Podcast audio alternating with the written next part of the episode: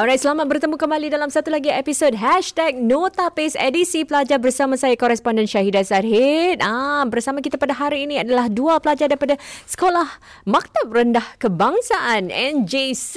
Mereka adalah Aiman dan Kavish. Hello. Hello. Ah, terima kasih kerana sudah lagi bersama kami dalam Hashtag Notapis. Okey, bagi episod kali ini kita nak bincangkan tentang sesuatu yang mungkin uh, sering dilakukanlah oleh pelajar, iaitu hobi atau apa yang menghiburkan anda. Apa yang menghiburkan anda, Kavish? Um, uh, saya, punya, saya punya hobi agak uh, pelik sebab saya suka belajar. So, apa, that is, itu bukan satu hobi. Tak, saya, saya, saya belajar, uh, saya belajar uh, dalam masa lapang saya uh, dan... Kan i Aiman cakap gitu. Awak tak ada macam tak tahu tengok Netflix ke apa tak. ke? Ah, tak. Saya tak ada social media ah, kecuali WhatsApp. Ah, tak ada hidup. Ah. Eh, tak ada. Ah. Tak ada macam okey baca buku ke, mungkin you tadi suka tentang ah, space dan sebagainya. Oh, ah, yang tu saya belajar dari buku. Hmm, yalah, jadi adakah itu uh, suka membaca? Yeah. Hobi? Membaca dan belajar. Sebab belajar ni um, menerima ilmu, mm-hmm. dan hobi so hobi saya um, melibatkan uh, menerima, penerimaan ilmu. Jadi saya rasa uh, dalam podcast yang sebelum ni saya ada bincangkan tentang ilmu, dan ilmu itu penting. Jadi bagi saya uh, penerimaan ilmu merupakan hobi saya. Wow. Hebat lah. Dia suka belajar tau, Aiman. Aiman dah jejeli lidah tak baik. Aiman, saya hobi awak apa pula? Uh, hobi saya adalah Uh, sangat berbeza. Saya memang tidak Saya memang tidak suka belajar. uh, Saya suka uh, main squash, mm-hmm. dan berbasikal. Jadi awak lebih suka kepada sukan lah. yeah. Lebih cenderung kepada sukan. mm. uh, Jadi berapa kerap awak uh, berbasikal? Um, saya cuba berbasikal di mana saja yang saya boleh. mm. Jadi uh, setiap kali saya diizinkan untuk berbasikal, saya cuba untuk pergi lebih jauh, lebih jauh. Hmm, selalunya uh, awak uh, berbasikal daripada mana? Daripada mungkin kat mana? Dari uh, mana ke mana? Rumah saya ke Industrial Park. Uh, Wait, rumah awak dekat mana? Industrial Park? Woodlands, Woodlands. Okay, jadi uh, rumah awak, sam- the Woodlands tu sampai ke Industrial Park? Ah. Uh, okay, selalunya dalam berapa kilometer tu kalau anda boleh berikan gambaran? Uh, agak jauh jugalah. Hmm. Tapi tak tahu berapa jauhnya. Oh, okey. Ha. Ha, jadi bila awak tengah berbasikal tu ada macam dengar lagu ke apa ke? Um, saya dengar lagu, hmm. tetapi bila apabila saya uh, pergi ke tempat seperti Industrial Park itu, saya saya tidak menggunakannya sebab um, saya tahu yang saya perlu uh, Uh, aware yeah, of my surroundings. Uh-uh. Yelah, yeah. Tantang kadang nanti kat tepi-tepi tu ada anjing menyalak ke apa, awak tak dengar? Uh, tapi anjing tu bukan uh, bukan isu yang paling penting lah. Habis? Yang uh, paling penting tu lori-lori besar. Ah, Betul-betul-betul Itu uh, lagi um, uh. kalau tak dengar dan tak tahu tentang kat disiplin, boleh jadi bahaya uh. kan. Okey-okey. Okey, Kavish, tadi awak cakap awak suka belajar. Sangatlah, itulah hobi anda. Tak pernah dengar saya orang hobi suka belajar. Tapi okey. Tapi pada pendapat awak, apakah hobi yang paling popular sekali di kalangan kawan-kawan awak lah sekarang? Uh, bermain game, uh, hmm. permainan online. Awak tak main game? Uh, saya tak main game. Langsung satu pun tak main game? Satu pun tak ada. Apa orang main sekarang tu, apa Call of Duty ke apa ke semua tak ada? tak. Dengan, dengan lagi satu tu apa yang orang selalu main? Game uh, apa, Aiman? P U B G, Candy Crush. Ah, Fortnite. Candy, tak ada. Candy Crush tu two thousand eight. Candy Crush, bro. Candy Crush untuk macam perempuan macam tak ada kerja, macam-macam anti-anti, duduk-duduk main Candy Crush. Eh. Tak, tak, tak main. Ah, tak main. Dia, dia sebenarnya makcik-makcik tua. Oh.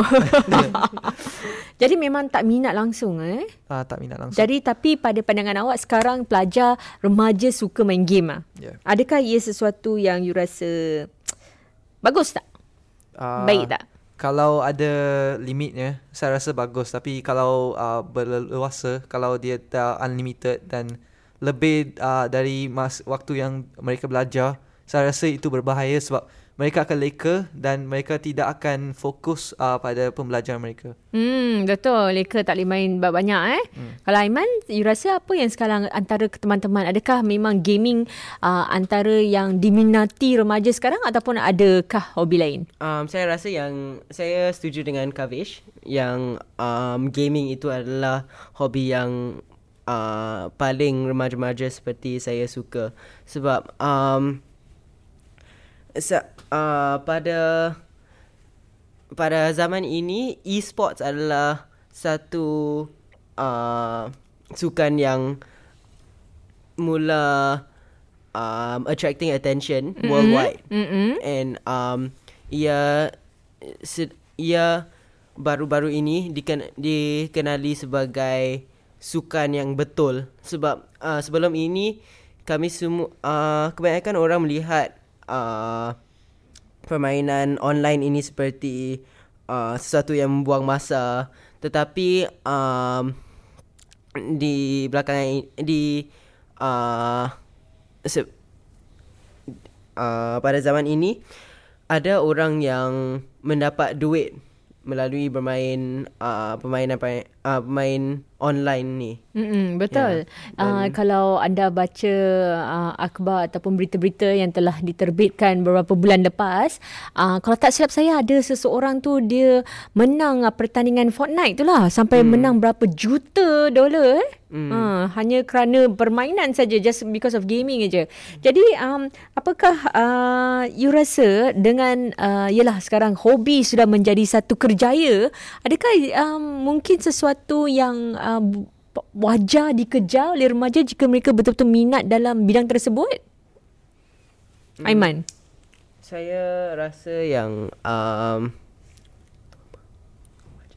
hmm, Kavish tolong dia. Tak uh, um, saya memang setuju dan uh, jadi wajarlah untuk seorang remaja tu untuk macam kerja kerjaya dia walaupun dalam uh, dalam mungkin dalam sesuatu ia, ia hanyalah bermula sebagai satu hobi je lah. Uh, ya yeah, sebab um, kalau kami melakukan apa yang kami minat, tentu kami akan uh, buatnya dengan lebih uh, dengan dengan perasaan yang lebih gembira. Mm-mm. Dan um, jika kami gembira kami akan uh, keluarkan result yang lebih bagus. Mm-mm, betul. Yeah. Jadi ini semua bermula dengan minat ah eh. Mm. Okey. Kalau Kavish, kalau walaupun awak tak ada hobi sekarang tapi adakah satu hobi yang awak rasa yang awak ingin cubalah? Ada? Ada. Ha, apa dia? Uh, bermain bola keranjang. Basketball. Yeah. Kenapa? Sebab saya boleh gunakan uh, fizikal saya sebab saya saya tinggi. Betul awak tinggi. Yeah. Jadi hmm. saya one eight four. Hmm. Jadi kalau saya boleh yeah, uh, Ah, flex lah. Ah. Apa flex?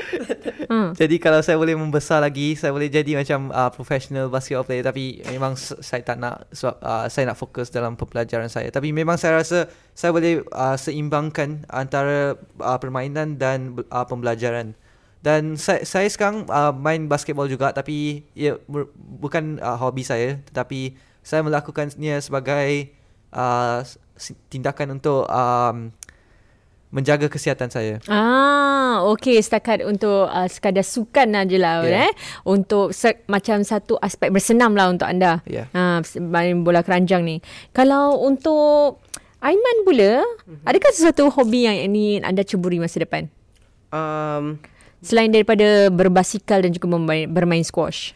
Saya mahu uh, menjadikan uh, gym itu gym uh, gym itu satu hmm. uh, hobi yang yang uh, saya akan melalui di masa hmm. depan. Cuba flex sebab, sikit. Ha, ah, tak apalah. Fikir awak dah sekarang tak pernah pergi ya eh, gym eh? Uh, sekarang saya kurang saya tak pergi sangat sebab um, bapa saya risau yang jika saya melakukan uh, senaman-senaman yang salah saya boleh um, ia boleh boleh mencederakan uh, eh boleh mencederakan mm. dan um, ada efek yang tidak baik Mm-mm. di badan saya sebab um, kebanyakan orang uh, pergi situ tanpa uh, pengetahuan uh, mereka pergi situ dan hanya mengikut apa yang orang lain buat, mm-hmm, tanpa sebarang pengetahuan dahulu. Dan um, oleh itu mereka mungkin tidak tahu batasan atau limits mereka sendiri, dan mereka boleh overexert themselves. Hmm, betul. Ha, jadi memang betul, kalau ada kita lebih baiklah kalau kita ada seseorang yang dapat mengawas hmm. ha, tindak tanduk kita. Ada kadang-kadang nanti kalau macam dengan kawan-kawan nanti uh, wah dia tu angkat lagi berat, dia nak, you pun nak angkat juga, tapi hmm. sama ada ia sesuatu yang boleh lakukan ataupun tidak is lagi satu isu eh hmm. yang berbeza. Okey, baik. Tapi saya macam masih heran sekali lagi kenapa Kavish tak ada hobi. Ah, Kavish, Kavish memang okey lah. At least tadi awak dah cakap bola keranjang, ada baca buku juga ah. Ah, ya. Yeah. Hmm, bagus eh awak eh. Jadi awak punya hobi ialah belajar. Ya. Yeah. Bagus. Awak macam mana tu belajar tu? Kalau belajar hobi. Um, setiap pagi saya bangun pukul lima. Lepas tu saya belajar. Um, ah, betul? Ya. Yeah. Betul, bangun hari-hari pukul lima. Ah. Belajar? Yeah. Belajar ke ulang kaji pelajaran ke apa? Ah, belajar luar dari kurikulum. So, oh. uh, saya nak bela- uh, ilmu yang lebih, uh, skop yang lebih besar. Hmm. So, kurikulum jadi, ni agak limited. Saya nak luar dari kurikulum. Jadi, kalau pukul lima tu belajar apa? Um, belajar fizik. So, selalunya saya belajar fizik. Sebab so, fizik ni um, minat saya. Fiz- tapi sekarang awak tengah ambil fizik? Ya. Yeah. Ambil fizik lah. Tapi maksudnya apa yang awak baca waktu lima pagi tu bukan di dalam buku teks sekolah lah. Ya. Yeah. Ah, okay. So belajar sampai uh, baca buku sampai pukul apa tu? Ah, pukul enam tiga puluh. Lepas tu uh, pergi sarapan. Hmm. Yeah. Terus siap pergi sekolah lah. Ya. Yeah. Habis awak tidur pukul apa? Ah, tidur pukul sebelas tiga puluh. sebelas tiga puluh malam? Ya. Yeah. Kemudian pukul lima, lima dah bangun? Ya. Yeah, so, oh, so, oh. Uh, huh? Memang gitu? Yeah. Awak pun sama Aiman? Tidur pukul sebelas tiga puluh? Uh, kadang-kadang lebih lewat. Ha? Eh, awak tak, awak, awak dulu tak penat eh? Penat tak, lah. Uh, penat tapi tak tak adalah penat sampai nak tidur. Oh. Uh, okay, uh, yang tu saya tak begitu setuju. Sebab saya kadang-kadang nak tidur. yeah. Tapi uh, kadang-kadang terpaksa jugalah. Uh, hmm. Ya, yeah, sebab... Uh, terutamanya sekarang untuk Kavish belum lagi sebab dia masih menengah tiga, mm-hmm. Tapi buat saya, saya sudah pun uh, menengah empat. Jadi uh, ekspektasi guru-guru kepada kami lebih lebih tinggi, mm. Dan um, kami perlu uh, meluangkan masa untuk menyelesaikan kerja-kerja kami lah. Wah, wow, hebat eh pelajar-pelajar sekarang, tidur lambat, bangun siang, pergi sekolah semua. Fuh. Eh, eh nak high five pula ni dua. ah, okey, jadi itulah eh ah, cabaran-cabaran untuk menjadi pelajar hari ini, untuk mengejar apa ilmu dan juga untuk ah, insya-Allah berbakti kemudian hari kepada masyarakat. Hmm. Okey, baik, terima kasih kepada kedua-dua pelajar kita pada hari ini dalam hashtag No Tapis edisi pelajar. hashtag No Tapis. Asal kau ini? Okay, and the last one, pengorbanan. Uh, okay, ah. Uh, huh? It's easy. You know, you just korbankan your your yeah. time with your family and you come here to study. Okay lah. Tapi kan yeah. kalau ada pengorbanan lain pun boleh. Oh, you yeah, yeah, dia dia korbankan dia korbankan girlfriend. Ah, ada girlfriend? Tak, tak, tak. Aku boleh juga kalau cakap. Tak, kita dua korbankan girlfriend. So kita dua tak ada girlfriend. Itulah huh? pengorbanan kami. Pengguru- tak, no. huh. No, that that's our sacrifice. Like not having, yeah, not having a girlfriend is a sacrifice. Wow, really? So is it a considered sacrifice these days? Uh, yes, yeah. I don't agree. Okay, mungkin untuk Aiman lah eh. Hashtag no tapis. Kenapa? Yeah, he like to say that. Don't worry. D J Khaled. Eh, eh, suka ni dua. Hashtag no tapis. Ah, cakap, cakap, cakap. Hashtag no tapis. Yes. Bersama saya pada hari ini, Syahida Syarid. Uh, uh, di hashtag No Tapis edisi pelajar. Kalau tadi anda dengar, uh, inilah dia. Dua pelajar yang memang ada suara macam D J D J lah. Cuba cakap sikit. Hai. Assalamualaikum. Alah, bila Pak Nizar Assalamualaikum pula tadi macam hashtag dia macam D J gitu. Cuba sikit pelajar kita hari ini. Hashtag no tapis. Wow. Hashtag no tapis. Oh, kita ada satu M C kat sini dan lagi satu ni macam suara D J D J lah, eh. Okey, bersama kita pada hari ini ialah dua pelajar daripada Maktab Rendah Kebangsaan, Aiman dan Kavish. Selamat datang. Hello. Terima kasih. Ah, awak selalu ada macam MCing job eh. Ah, ah tak lah, bukan MCing job, tapi um, kalau di sekolah kadang-kadang untuk event um, seperti perayaan uh, Happy Birthday pula.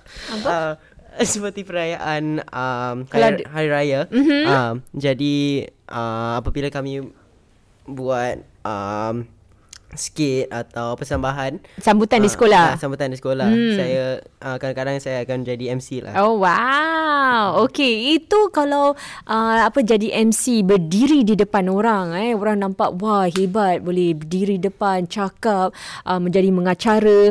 Tetapi kadang-kadang di sebalik um, sebalik kegembiraan, hilai tawa, ada juga pengorbanan yang perlu dilakukan dan juga sebagai pelajar ada juga pengorbanan. Betul tak, Aiman? Betul. Pengorbanan apa? Sebelum sebelum kita tanya apa pengorbanan anda, apa bagi anda makna pengorbanan? Uh, pengorbanan kepada saya adalah sesuatu yang kami uh, kami lepaskan walaupun ia adalah sesuatu yang kami sangat inginkan. Uh, jadi seperti um, jika awak suka su, suka sangat kepada satu aktiviti ini, awak akan um, membuat perkara yang lebih penting walaupun uh, inilah uh, kegemaran awak. Mm. Awak akan melepaskannya sebab awak tahu um, awak ada tanggungjawab yang lain. Mm. Dan itulah pada saya pengorbanan. Oh, berkorban apa saja. Boleh, boleh sambung? Tak. Tak sambung, tak tahu lagu Piramli? Uh, pernah dengar lah tapi tak tahu lirik-lirik. Alamak, milenial ni. Mesti tahu lagu Piramli. Eh, Pulau Pinang kan? Yeah, yeah. Piramli dari sana. Ada tahu, tahu lagu ni? Ah, uh, tahu sikit-sikit tapi tak tahu lirik dia. Okey, kalau Kavish pula macam mana? Apa makna pengorbanan untuk anda? Uh, saya setuju dengan uh, Aiman sebab uh, saya pun ada berkorban banyak. Uh, dan saya bagi saya pengorbanan ini adalah uh, melepaskan atau uh, mengelakkan sesuatu yang uh, uh, uh, yang digemari untuk sesuatu yang lagi penting, uh, dan kita akan fokus pada benda yang lagi penting dan tidak berfikir tentang benda yang digemari. Hmm. Tadi awak cakap awak banyak berkorban. Seperti apa tu?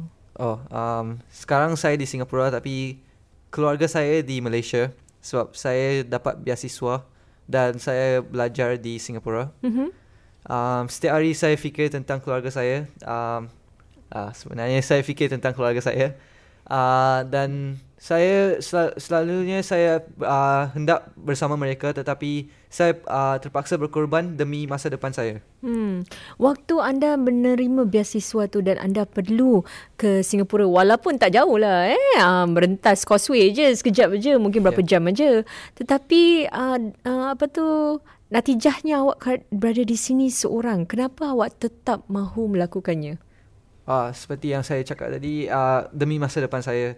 So, saya tahu kalau uh, saya di Singapura ini uh, lebih baik uh, uh, kualiti. Sebab sebenarnya Malaysia dan Singapura sama saja. Tapi saya, I seek for uh, better quality. Mm-hmm. So, dan saya suka constant improvement. So, uh, saya datang ke Singapura. Dan, um, yeah, uh, saya tahu saya akan korbankan banyak. Dan, uh, tetapi saya masih berkorban kerana saya tahu kor- uh, pengorbanan ini ada efek yang le- lagi bagus. Hmm. Jadi bila nak tinggalkan keluarga tu nangis tak? Ah, uh, tak. Oh, ya ke? Uh, nak, nak menangis di dalam. Oh, nangis di dalam hati. Ada ha- dalam hati ada taman. Betul. Ya. Yeah. Sedia. Dan uh, ibu bapa you macam mana pula waktu you know nak meninggalkan you seorang diri di Singapura? Mereka tak nak sebenarnya tapi uh, saya yang convince mereka. Nah. Yeah. Okey. Jadi apakah mungkin persiapan yang mereka lakukan untuk memastikan you know semuanya anda teratur di sini, makanan, pakaian macam mana? Um, semua you kena buat sendirilah. Semua saya sediakan. Uh, tak sebenarnya mereka yang sediakan. Tapi di sini uh, untuk uh, mengekalkan seperti saya yang gosok baju sendiri, hmm. uh, saya yang um, menjaga diri sendiri. Makanannya macam mana? Uh, makanan saya diberi di boarding school. Oh, okay. Jadi ada masa-masanya lah. Yeah. I see.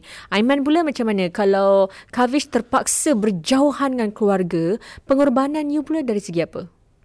Uh, uh, pengorbanan saya adalah um, saya rasa masa saya. Sebab dahulu saya tidak begitu uh, indahkan pelajaran saya. Mm, mm. Tetapi um, di... pada tahun ini saya barulah, walaupun lambat, tetapi um, saya baru mendapat tahu betapa pentingnya pelajaran untuk kami dan masa depan kami. Dan um, oleh itu saya mengorbankan, mengorbankan masa saya uh, demi pelajaran. Mm. Dan um, disebabkan itu kadang-kadang uh, malam-malam saya tidak tidur sehingga pagi esok. Mm. Uh, hanya untuk belajar. Ha, itu betul. Kaji.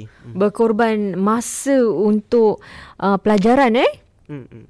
Kalau um, apa pen kalau untuk Kavish, you pernah tak macam sendiri berkorban untuk uh, seseorang? Pernah? Um, saya berkorban untuk ibu bapa saya, uh, mainly untuk ibu bapa saya sebab saya nak prove kepada mereka yang saya ni anak yang bagus dan saya uh, masa depan saya ini cerah. So mm. saya akan berusaha uh, dalam hidup saya walaupun uh, ada ups and downs. Yeah. Ibu bapa awak bekerja sebagai apa, Kavish? Uh, engineer, jurutera. Dua-dua jurutera? Uh, software engineer. Jadi adik awak masih bersekolah? Ya. Yeah. Dan uh, jadi makanya awak ingin berkorban agar mereka dapat bangga dengan anda, anda lah satu hari nanti? Ya. Yeah. Oh, okay, jadi anda sangguplah meninggalkan mereka? Mm. Ada tinggalkan girlfriend juga ke kat sana nah, ke apa? Tak, tak ada girlfriend. Tak ada? Tak ada Pina? Pina, Pina, Pina, Pina tak ada? Uh, tak penting. Oh, bagus. Aiman? Ha, pun tak ada. Tak ada girlfriend juga? Tak ada, tak ada. Eh, so, bagusnya. Saya pernah tengok dia. Apa? Eh, ada, ah, jangan, ah. jangan fitnah. Ah, ah. Ataupun anda berkorban tidak ada girlfriend sekarang untuk tumpukan perhatian kepada pelajaran? Ah, uh, iya. Ah, bagus. Bagus, bagus, bagus, bagus. Eh, kenapa you rasa penting untuk lakukan demikian sebagai seorang pelajar? Um, saya rasa yang... masa sekarang ini bukan bukanlah masa yang uh, bagus untuk sebarang uh, hubungan sebegini kerana um, ke- jika kami mahu hubungan yang uh, successful, kami perlu meluangkan masa dan tenaga dan juga kadang-kadang duit untuk hmm, betul uh, duit uh, menjaga dan uh, seperti yang selalu ibu bapa saya katakan. Uh, seluar saya semua dibeli oleh mereka. Makanan mm. saya semua dibeli oleh mereka. Betul. Jadi saya tiada hak untuk uh, mengam, uh, untuk menjaga anak orang lain. Ah, uh, bagus. Menjaga uh. anak orang lain. uh. Pernah tak you dengar cerita tentang pengorbanan seseorang dan mungkin dia menjadi inspirasi untuk awak? Um, buat saya adalah pengorbanan ayah saya, eh, ibu saya. Mm-mm, kerana um, dahulu dia bekerja di bank O C B C dan um, dia men- dia naik pangkat sangat cepat. Tetapi um, apabila datang sahaja kakak saya, um, dia berhenti kerja supaya dia dapat menjaga kakak saya full time. Mm. Uh, dan um, dia juga Dia juga sebab yang saya berada di sini sekarang kerana dia mengajar uh, kami tiga beradik semua dari kecil sampai uh, kami kami masuk sekolah rendah. Hmm. Dan um, dia juga memastikan yang keluarga saya sangat uh, keluarga saya dapat makanan yang cukup dan uh, sebagainya lah. Uh, jadi ibu awak masih bekerja?